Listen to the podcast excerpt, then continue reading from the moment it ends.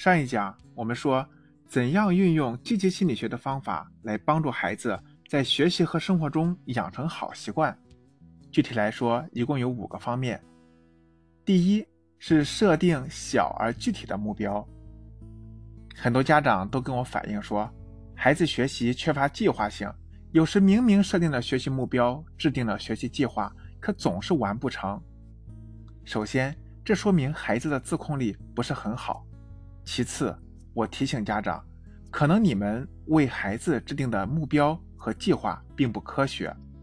有些家长喜欢给孩子设定一些宏大却又模糊的目标，比如希望孩子多运动，这个多运动就很宏大、很模糊。怎样运动才算多？没有具体的量，孩子就不知道自己怎么做才算是多运动，怎么做又不算多运动。自然也就无从下手。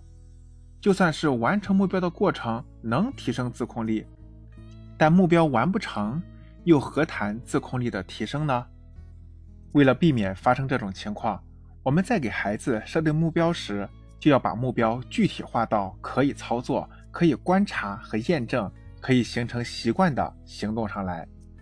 比如，我们可以跟孩子说：“从今天开始。”我希望你每天跑步五公里，我希望你每天能跳绳三百个。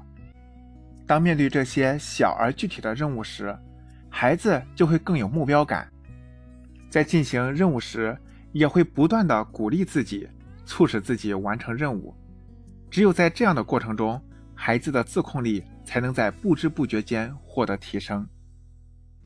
第二，制定具体的行动计划表。比起口头要求，把行动计划写下来，往往能强化孩子对即将完成的任务的认知。所以，与其每天为了同一件事不断催促孩子，不如跟孩子一起制定一份具体的行动计划表，列出每天什么时间写作业，什么时间看电视，什么时间进行户外活动等等。最好让孩子自己写下每天需要完成的任务。然后对照计划表一步一步实施，这就让任务变得更加切实可行。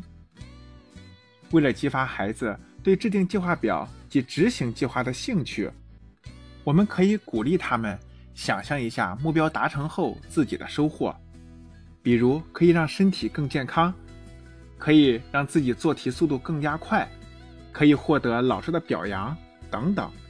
接着再引导孩子思考一下。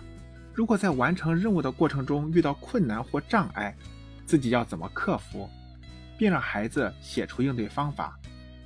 比如，为了让身体更好，孩子计划每天坚持跑步半小时，但如果下雨，就在家做半小时的俯卧撑和仰卧起坐。第三，努力排除外界的干扰。我在处理重要的工作时，通常会把手机调成静音。或者放在看不到的位置，目的是不让手机干扰到工作。孩子在学习或做事时，更需要一个相对安静的环境，这样他们才能专注眼前的事。比如，在孩子学习时，关掉家里的电视机、电脑等视听设备。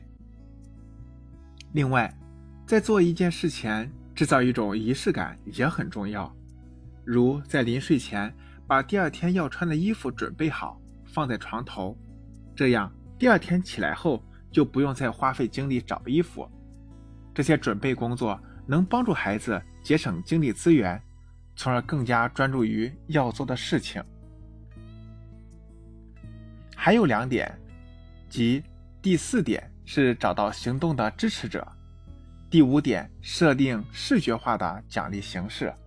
我将在下一节继续和您分享，欢迎您继续关注，谢谢。